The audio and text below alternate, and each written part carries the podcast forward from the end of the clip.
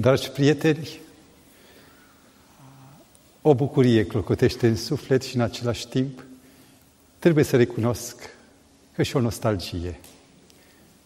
Sfârșitul unui lucru e mai bun decât începutul. Și totuși, doare. nu e nimic. Mi-am propus ca în cele șapte zile în care vom avea masa rotundă și după aceea, când nu o să ne mai vedem pe sticlă sau față în față, să păstrăm o legătură sufletească, așa cum spune Scriptura, pe unda rugăciunii și Bunul Dumnezeu, acela pe care îl iubiți și pe care îl iubesc și eu, să ne unească în aceeași speranță despre care astăzi vă voi vorbi. Dragii mei, sfârșitul individual ne determină să proiectăm ideea sfârșitului asupra Pământului, asupra Universului. Și pentru că ne doare sfârșitul, am vrea să anticipăm momentul, să știm când. De câțiva ani ne toacă prin media ideea unei profeții maiașe care spune că în 2012 va veni sfârșitul. La 13 noiembrie 2009 s-a lansat teribilul film 2012. A costat 260 de milioane de dolari. Cu luni înainte s-a făcut reclamă pe 450 de posturi de televiziune americane, ajungând la 10 milioane de abonați. Oamenii au prins teama și au început să opteze pentru așa numita loterie pentru un loc în arcă. NASA a fost bombardată de telefoane în care oamenii cereau contraband, contra orice serviciu, un loc în arcă, un loz. Câțiva au scris pe blog, sunt pregătit să-mi iau viața, nu vreau să văd sfârșitul. În 2010, un uh, profesor de astronomie distins, Chris Impey, a scris o carte, Cum vine sfârșitul? În care el spune că Apocalipsa va veni din spațiu. Imaginați-vă că în 2008 s-au cântărit, s-au uh, numărat peste o mie de amenințări potențiale din partea unor asteroizi. Și ce înseamnă un asteroid? Știu că știți. Dar nu știți unele lucruri, și anume, există asteroizi care pot să cântărească, să aibă un diametru de 10 metri, care echivalează cu bomba atomică. Și dacă cumva are un diametru de 200 de metri, ar fi egal cu arsenalul lumii întregi, arsenalul atomic. Acești asteroizi nu sunt așa de mici, sunt mult mai mari. Și gândiți-vă, sunt asteroizi de 66 de kilometri, iar uh, Itokawa, în 2005 descoperit, are jumătate de kilometru diametru. Vă dați seama ce ar însemna pentru Pământ? Ei bine, uh, autorul spune că ar trebui să ne relocăm pe uh, Titan, satelitul lui Saturn, care are azot, puțin oxigen mai trebuie și vom sta bine mersi acolo. Ei bine, eu nu cred ce spune distinsul astronom, deși sunt sigur că a gândit și a calculat corect. Jules Verne, în 1863, publică al doilea său roman. Primul a fost cinci săptămâni în balon. Și al doilea roman, când editorul l-a luat, a spus așa ceva nu public. Era un roman care prevedea cu o acuratețe indescriptibilă realizările secol, sfârșitului de secol 20, cu uh, trenuri de mare viteză, cu aer condiționat, cu uh, telefon mobil, cu tot ce vrei. Numai că personajul, Michel, un tânăr uh, cu sufletul de artist, nu se mai regăsește în această lume bizară și romanul sfârșește tragic, tânărul își ia viața. Trăiește într-o lume robotizată în care nu poate supraviețui un suflet sensibil. Romanul a fost publicat abia în 1993, e așa numitul roman pierdut al lui Jules Verne. Și probabil că astăzi lumea este mai pregătită pentru un mesaj de avertizare al unui vizionar. Dragii mei, convingerea mea și nu numai a mea, ce a nenumărat scritori și jurnaliști, este că Apocalipsa nu vine din spațiu. E o diversiune ideea de a arunca în exterior asupra unor uh, orbite necunoscute, necontrolate. Apocalipsa vine dinăuntru, din nefericire. E o problemă de fond. Pământul nostru e în coșul de gunoi, e bolnav, e devalizat. La 29 octombrie 2010, la Nagoya, a avut loc o conferință ONU în care 193 de țări și-au trimis iluștri reprezentanți îngrijorați de distrugerea biodiversității lumii. N-am timp să intru în subiect. Acum câteva luni, săptămâni, o lună, am primit vești șocante despre incredibilele inundații care au înnecat realmente Australia. Am un prieten care îmi tot spune de nenorociri care, care sunt dincolo de imaginație. Anul trecut, în 2010, în Pakistan, a avut loc, inund, au avut loc inundații ale căror efecte catastrofale însumează toate catastrofele din ultimii 10 ani care au fost până acum, inclusiv cu tremur din Haiti. Apa. În 1960, 9% din omenire suferea de lipsa apei. În 2005, 35% din omenire. Și ce va fi, dacă va fi un război, nu va fi pentru petrol, va fi pentru apă. În același timp, solul, deci vă dați seama, totul este uh, proporțional sau invers proporțional. Solul se degradează cu 30 de milioane de hectare pe an.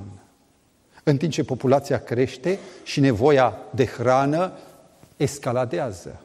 De ce credeți că sunt bătăliile, frământările sociale din Tunisia și din Orient? Știți dumneavoastră că petrolul este un alt, o altă amenințare. Noi ne aflăm în punctul acela roșu pe contrapantă, care începe în 2011. În timp ce cererile de petrol cresc, încep să scadă resursele și chiar dacă sunt în altă parte resurse, petrolul ieftin nu va mai fi. La ora actuală, companiile care extrag petrolul își cumpără propriile extracții cu, milio- cu miliarde de dolari ca să le revândă mai târziu când va fi mai scump. Vă dați seama cum se vede, cum se eșalonează istoria și dacă trece, dacă se secătuiesc rezervele ieftine de petrol și hrana nu va mai fi ieftină. La ora actuală, anul trecut, în 2010, prețurile de orez, de exemplu, de care depinde o mare parte din populația Asiei, s-au dublat realmente. Noi nu știm, probabil suntem într-un con protejat, dar este dezastrul. Și mai rău decât toate este decadența rasei umane, care a pierdut mănunchiul de idealuri, care nu mai știe decât de fan, plăceri, uh, satisfacție, consumerism uh, și nimic mai mult. Dragii mei, lucrurile au scăpat de sub control. Planeta se pare că a devenit un cuib al morții. Se pare, dar nu e așa. Pentru că Hristos, Iisus Hristos, care a răscumpărat dreptul de proprietar din mâna vrăjmașului prin jertfa sa, este stăpânul istoriei. Iată ce spune în cartea lui Iov, capitolul 9, cu versetul 4 la 13. A lui este atotputernicia. Cine i s-ar putea împotrivi? El mută deodată munții, el zguduie pământul, de i se clatină stâlpii, poruncește soarelui și soarele nu mai răsare. El ține stelele sub pecetea lui, sub el se pleacă toți sprijinitorii mândriei. Eu cred într-un Dumnezeu atotputernic, tot țiitorul, care nu va îngădui niciunui asteroid și nici unui nebun să apese un buton roșu. Am un caz extraordinar. Este uh, eroul Stanislav Petrov, unul din mari eroi necunoscuți.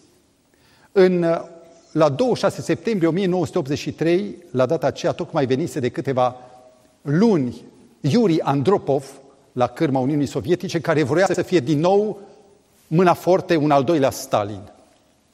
Cu trei săptămâni în urmă, un avion de pasageri corean care, din greșeală, a intrat în spațiul aerian sovietic, a fost doborât fără milă, fără avertizare, au murit 200 de călători, pentru că el vrea să fie taf, să fie dur.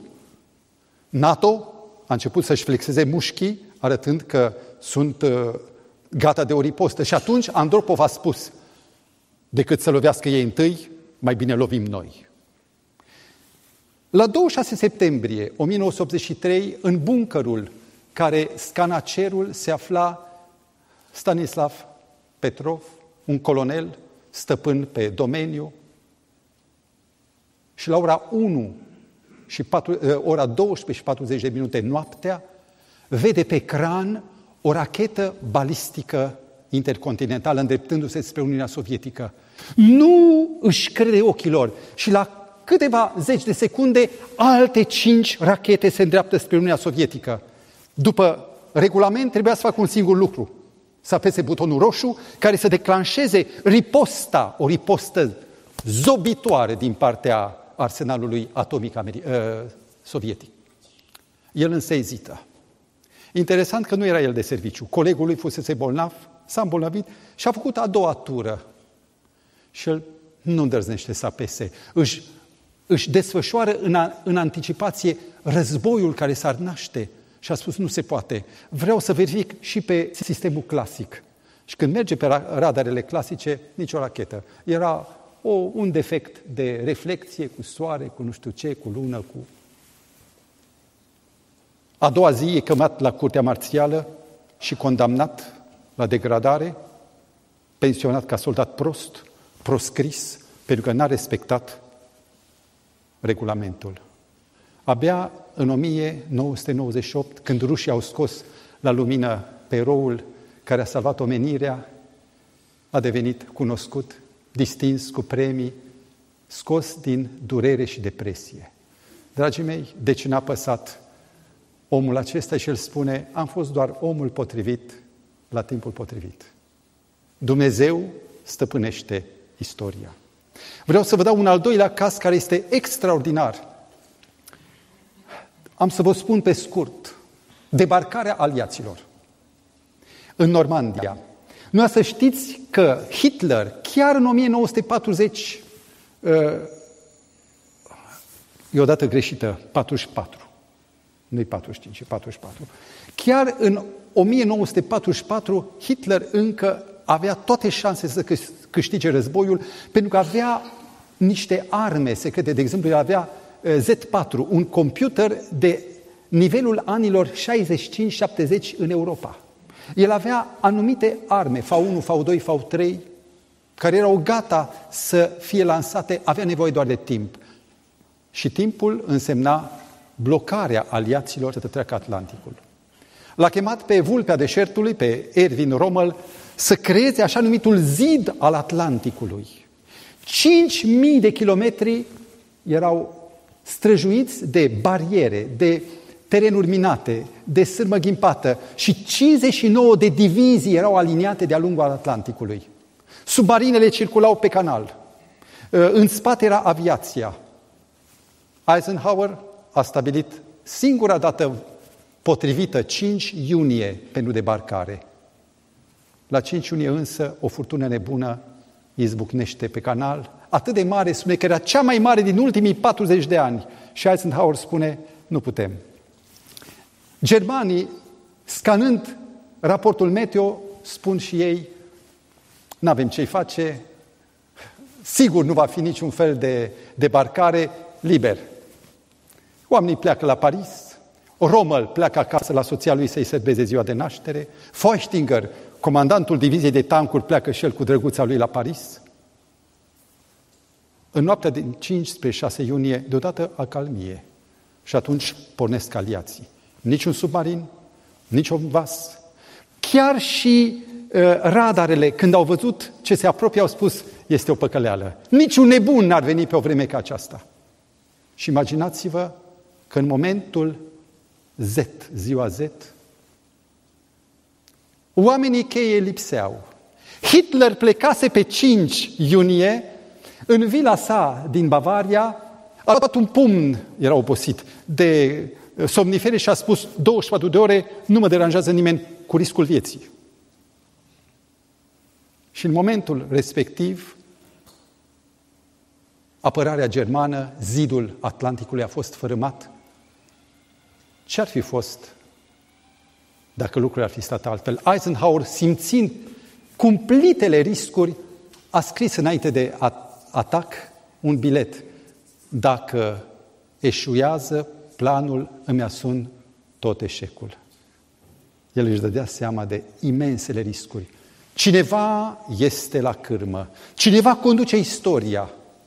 Dragii mei, în timp ce toate apocalipsele păgâne reprezintă pe zei în luptă, în război cu omul și în final zeii distrug pe om, Apocalipsa lui Hristos are alți protagoniști. Este Hristos. Și pentru oameni luptă cu vrăjmașul, cu diavolul. Miza e salvarea oamenilor. Și în final, Dumnezeu nu va nimici pe om, ci Dumnezeu va nimici pe diavol. Uitați ce spune un text din Sfânta Evanghelie după Matei 25 cu versetul 41. El zice așa, duceți-vă de la mine, celor răi, în focul care a fost pregătit cui? Oamenilor? Nu! Diavolului și îngerilor lui. Ideea unui Dumnezeu care are satisfacție să mistuie, să nimicească pe oameni, este străină de Scriptură. Cea mai mare eroare a religiei creștine este să reprezinte pe diavol ca niște salahori harnici, voioși să slujească mânia lui Dumnezeu, chinuind victimele, în timp ce ei, diavolii, sunt tartorii care ne-au atras în păcat. Vă dați seama ce pată în contul creștinismului.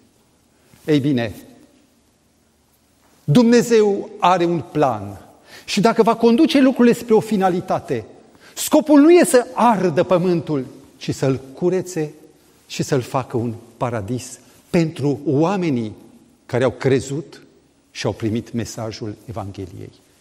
Dragii mei, Iisus Hristos nu este nimicitorul.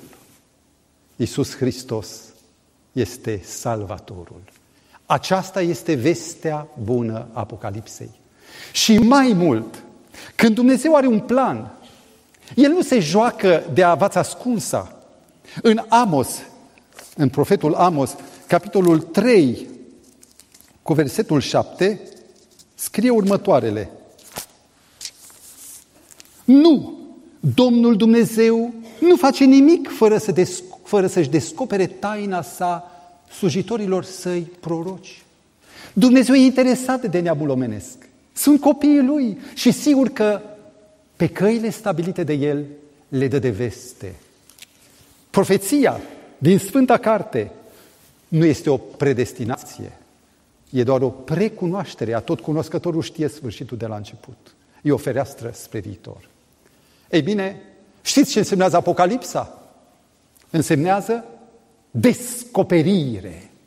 Descoperirea Mântuitorului lui Isus Hristos. E o fereastră spre viitor. Aș vrea să vă prezint ceea ce puțin oameni știu din auzite, doar cei care studiază Scriptura. Că în Biblie există două volume ale profeției care privești, privesc timpul sfârșitului. Este vorba de Daniel în Vechiul Testament și Apocalipsa, volumul întâi Daniel și continuă în Apocalipsa. Știți ce spunea geniul fizicii, părintele fizicii moderne, Isaac Newton?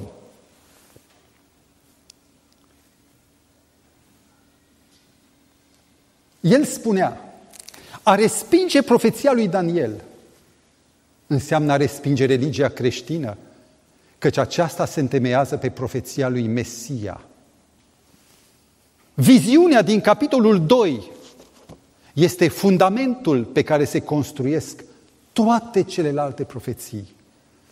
Dragii mei, în timpul pe care l-am la dispoziție, e drept că în zbor de pasăre aș vrea să vă introduc în profeția din capitolul 2 al profetului Daniel. În al doilea an al domniei lui Nebucadnețar, spune Scriptura, Nebucadnețar, adică Nabucodonosor. Al doilea, Nabucodonosor a avut niște visuri. Ei bine, împăratul e și el frământat. Și noaptea a văzut un chip, o statuie, cu capul de aur, cu brațul și pieptul de argint, cu pântecele de aramă, picioarele de fier și labele picioarelor, o bizară combinație de lut cu fier. Și sigur, scena se termină cu o piatră care se desprinde din munte și zbește exact punctul vulnerabil al statuii care cade cu trosnet, se alege praful și piatra crește și devine un munte mare. Și în momentul acesta Nabucodonosor se trezește tulburat în, într-un lac de sudoare. Îi cheamă pe magicieni, pe haldei, vrăjitori, cititori în stele, tot, tot, tot și spune, spuneți-mi și visul, spuneți-mi și semnificația. Uitase visul. Doar știa că e ceva teribil. Și din colț în colț, nimeni nu poate să-i răspundă, el mâniat îi trimite la moarte și atunci apare un rob evreu, Daniel, care cere timp, se roagă și Dumnezeu răspunde într-un mod minunat descoperind lui Daniel și visul și semnificația. Și iată ce răspunde Daniel împăratului. Ce cere împăratul este o taină pe care înțelepții, cititorii în stele, vrăjitorii și ghicitorii nu sunt în stare să o descopere împăratului, dar este în cerul un Dumnezeu care descoperă tainele și care face cunoscut împăratului Nebucadnețar, atenție, ce se va întâmpla în vremurile din urmă.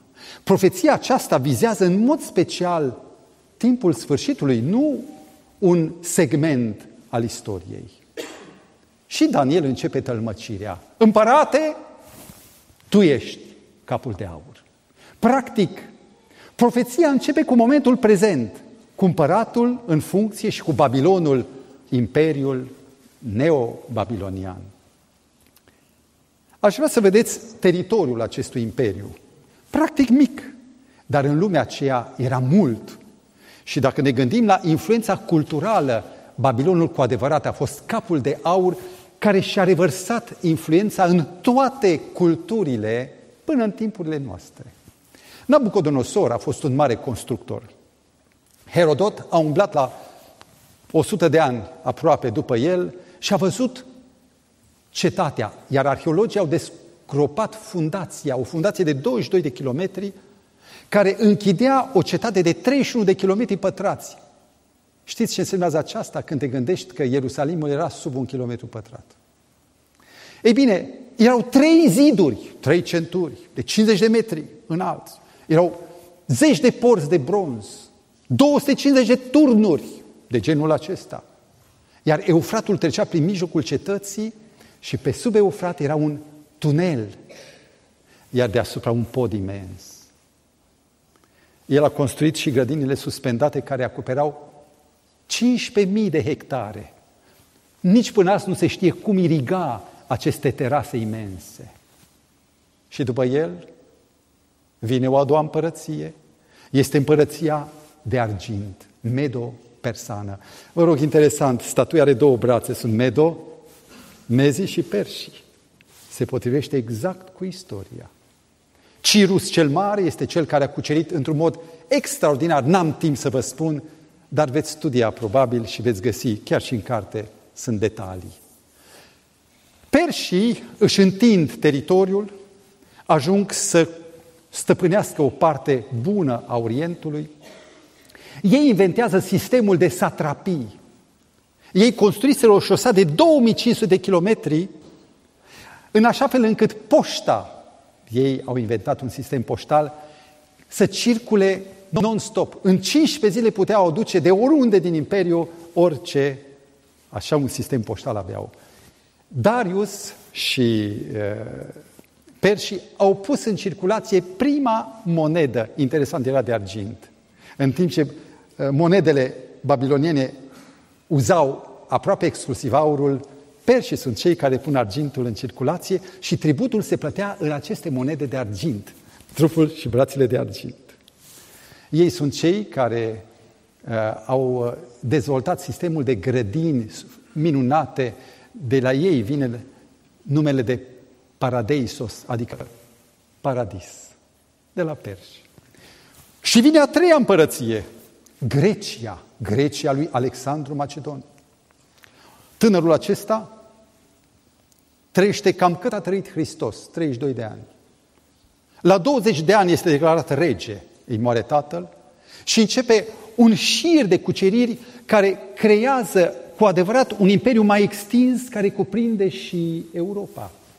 Alexandru a fost cu adevărat un geniu militar, el a fost instruit, educat de Aristotel, a fost dascălul lui. El inventează teribila armă, falanga macedoniană, 16 rânduri pe 16 coloane, cu lângi de 7 metri. Erau imbatabili, puteau să se reorganizeze în con, în, uh, în evantai, oricum. El folosește pentru prima oară trâmbița ca semnal de luptă și steagurile și inventează un formidabil instrument de luptă, catapultul cu torsiune, care reușea să arunce de două ori mai departe blocuri imense sau săgeți care străpungeau ca într-o frigăruie rânduri întregi de inamici. El a trimis ambasade până și în Spania, sau au venit la el dorind ca să, să, să fie recunoscuți și l-a cerut să fie declarat rege împărat peste tot pământul. Se povestește că în anul 332, după ce a cucerit Gaza, a venit să cucerească și Ierusalimul, dar marele preot Iadua i-a ieșit înainte și a arătat din Biblie, din profeția lui Daniel, ce scrie despre el. Și Alexandru a fost așa de impresionat că Dumnezeu a vorbit despre el încât s-a închinat preotului și a dorit să aducă jertfă și a făgăduit privilegii iudeilor. Și a plecat mai departe fără să se atingă de Ierusalim. Ei bine, după greci vine al patrulea imperiu Roma. Aur, argint, aramă, fier. O scădere în valoare, o creștere în duritate. Totul este perfect. Priviți teritoriul Romei. S-a extins mult. Pliniu cel bătrân spune, a venit epoca fierului, fără să știe de profeție. Cu adevărat, ei au creat un sistem puternic și dur. Au dezvoltat armata regulată. Aveau 85 de mii de kilometri de șosele pavate, iar ei se lăudau că toate drumurile duc la Roma. După bătălia de la Pidna, când îi înfrâng pe greci, iau pe toți locuitorii chiar din cetățile neutre, sclavi, și o dovedesc o cruzime inegalabilă. Cruzimea se vede în pasiunea pe care o aveau. Vreau să vă spun doar un lucru. Caligula avea o mare plăcere să vadă sânge. Și când, la un moment dat, n-a mai avut condamnați pentru fiarele care mai erau, din dorința de a vedea spectacol, a poruncit la primele cinci rânduri de spectatori să-i bage în, în uh, arenă și să vadă în continuare. Nu asta mă miră, că Caligula avea o problemă. Dar ceea ce mă miră este cum publicul, cum frații, concetățenii au stat mai departe și au strigat, vrem sânge. Știați că în, octa- în timpul lui Octavian Augustus, 40% din populația Romei erau din sclavi. Și anual Roma aducea, importa sau primea haraciu în sclavi 100 de mii. Așa un imperiu nu poate dăinui. Și iată, profetul spune, sau Dumnezeu îi descoperă, după ei va urma o stare de diviziune, o combinație nereușită între lut și fier. Ei bine, este Europa divizată. în secolul 4 și 5, năvălirile barbare dărâmă pur și simplu Imperiul Roman de apus. Și se instaurează cele 10 regate. Și de acum începe un alt efort. Dorința de a ține la oaltă, de a reface unitatea Imperiului Roman. Primul care încearcă este regele Frank Clovis, care supune triburile france, el însuși se botează și devine primul apărător al papei. Și apoi urmează un altul, pe nume Carol cel Mare sau Charlemagne, Carol cel Mare. În anul 800, Papa Leon al III-lea, de ziua de Crăciun, îl încoronează în Roma, în Vatican, ca împărat al Sfântului Imperiu Roman de națiune germană. A fost prima declarație oficială de a reașeza unitatea Imperiului Roman. Vedeți teritoriul mult mai mare ca al lui Clovis. La moartea lui totul se destramă și este un al treilea care intră pe scena istoriei, Carol Quintul, ca moștenitor a patru case regale, avea mult mai mult teritoriu. Într-adevăr, a fost cea mai largă extensie a cuiva care a încercat să refacă imperiul. Scârbit în 1553, scârbit de eșec, se retrage la mănăstire și moare acolo.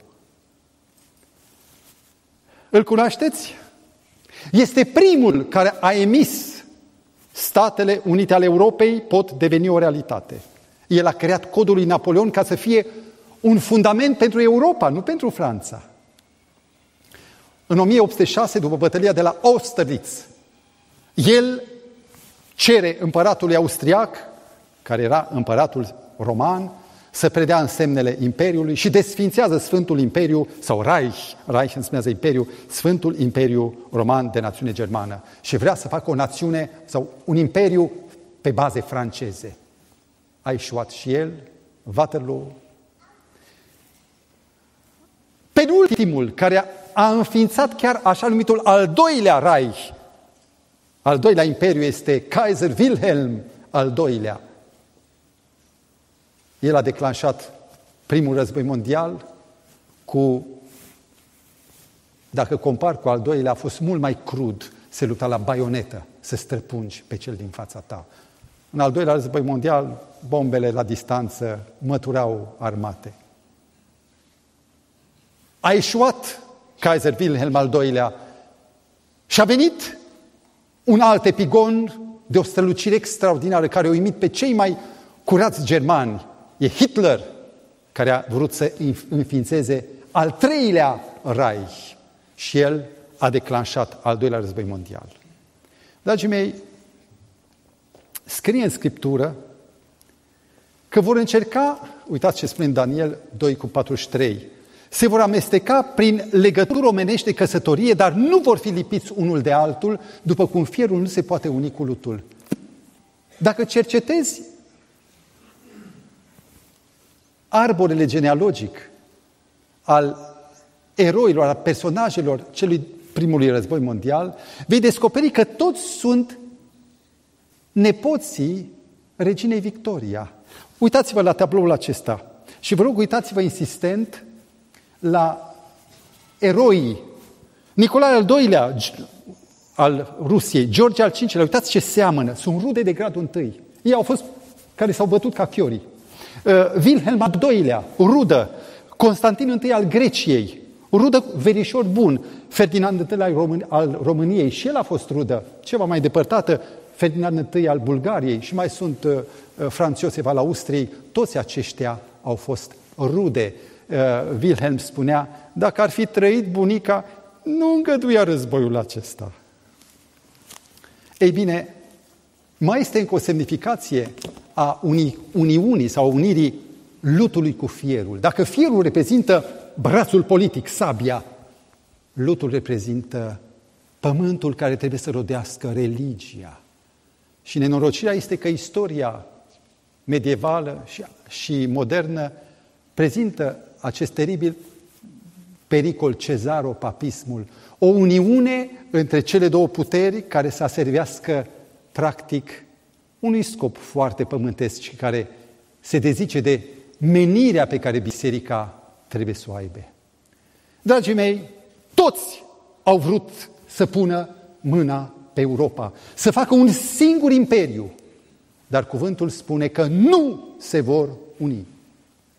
Și acum priviți următoarea imagine și totuși există o UE, Uniune Europeană. Nu s-a realizat. Dacă citiți atent Apocalipsa 17 cu 3, veți vedea exact imaginea femeii desfrânate care călărește o fiară. Nu știu dacă oamenii știu, probabil că știu, cât de acurată este această imagine. Vreau să știți că această, că Uniunea Europeană nu este o unitate. Sunt state politice, naționale. E doar o alianță. Și au fost multe alianțe și în trecut, care n-au însemnat o, un imperiu. Mai mult, există atâta dificultate vis-a-vis de, de problemele financiare. Știți că Victor Hugo, la Congresul de Pace de la Paris, uh, el, uh, în 1849, el a lansat ideea Statelor Unite ale Europei. Iar Trotsky a mărșat pe varianta bolșevică Sovietele Unite ale Europei. El spera ca bolșevismul să cuprindă toată Europa. În 1992, Maastricht marchează un moment istoric. 12 state semnează. Astăzi, în 2010, erau 27 de state cu 500 de milioane de cetățeni. Rețineți că este vorba doar de o alianță și, din punct de vedere economic, lucrurile sunt foarte, foarte precare. Există o mare diferență între, între nivelul economic. Imaginați-vă că Slovenia, care este cel mai avansată, cea mai avansată, e la 10 ani diferență. Polonia la 40, România nu s-a calculat încă. Aventura euro este o problemă despre care nu vreau să discut. Nu e treaba mea să spun cum și ce fel eventual se va prăbuși. În Daniel 2 cu 34 scrie, Tu te uitai la el și s-a detlipit o piatră fără ajutorul unei mâini. A izbit picioarele de fier și de lut al echipului și le-a făcut bucăți. Dragii mei, aici este vorba de ultimul act al istoriei. Noi ne aflăm exact pe buza timpului și ne uităm puțin la marginea cascadei. Iar muntele, spune mai departe, s-a făcut imens și a acoperit întregul pământ. Pe cine reprezintă piatra? Piatra fără valoare, nu e fier, e o piatră pe care se calcă. Citiți în Daniel 2 cu 44. În vremea acestor împărați, Dumnezeul cerurilor va dedica o împărăție care nu va fi nimicită niciodată. Ea va sfârma și va nimici toate acele împărății și ea însăși va dăinui veșnic. Nu ne rugăm noi în rugăciunea domnească, vie împărăția ta. Ei bine, dragii mei, este cea mai bună veste. Hristos a hotărât un timp necunoscut nou, dar nu-i departe de azi când cerul întreg se va goli și toți îngerii se vor îndrepta spre planeta Pământ, spre singura pată neagră din univers, care este obiectul celui mai mare interes al Universului. Și odată cu Hristos va coborâ capitala Universului, care va ocupa pământul și am văzut coborându-se din cer Sfânta Cetate, Noul Ierusalim. Iar Isus Mântuitorul este domn al domnilor și împărat al împăraților, care nu vine ca să se jertfească încă o dată, ci vine ca să dea răsplata și judecata. Dragii mei, Scriptura ne avertizează când vor zice pace și liniște, va fi surpriza. O prăpădenie neașteptată va veni peste ei și nu va fi chip de scăpare. Atunci, regretele întârziate vor consuma conștiințele oamenilor și vor striga, cădeți peste noi, Peste cine? Peste cei care au refuzat mila lui Dumnezeu, care au ignorat și au disprețuit sângele care a curs pe Golgota. Dar El vine să dea răsplata celor care au așteptat. Și în profetul Isaia scrie în capitolul 25 cu 9, Iată, acesta este Dumnezeul nostru în care aveam încredere că ne va mântui. Dumnezeu răspunde încrederii și așteptării lor. Și morții vor învia, familiile se vor reîntregi, iar ceea ce oferă Dumnezeu copilor săi depășește orice fel de imaginație. Citesc din Apocalips 21.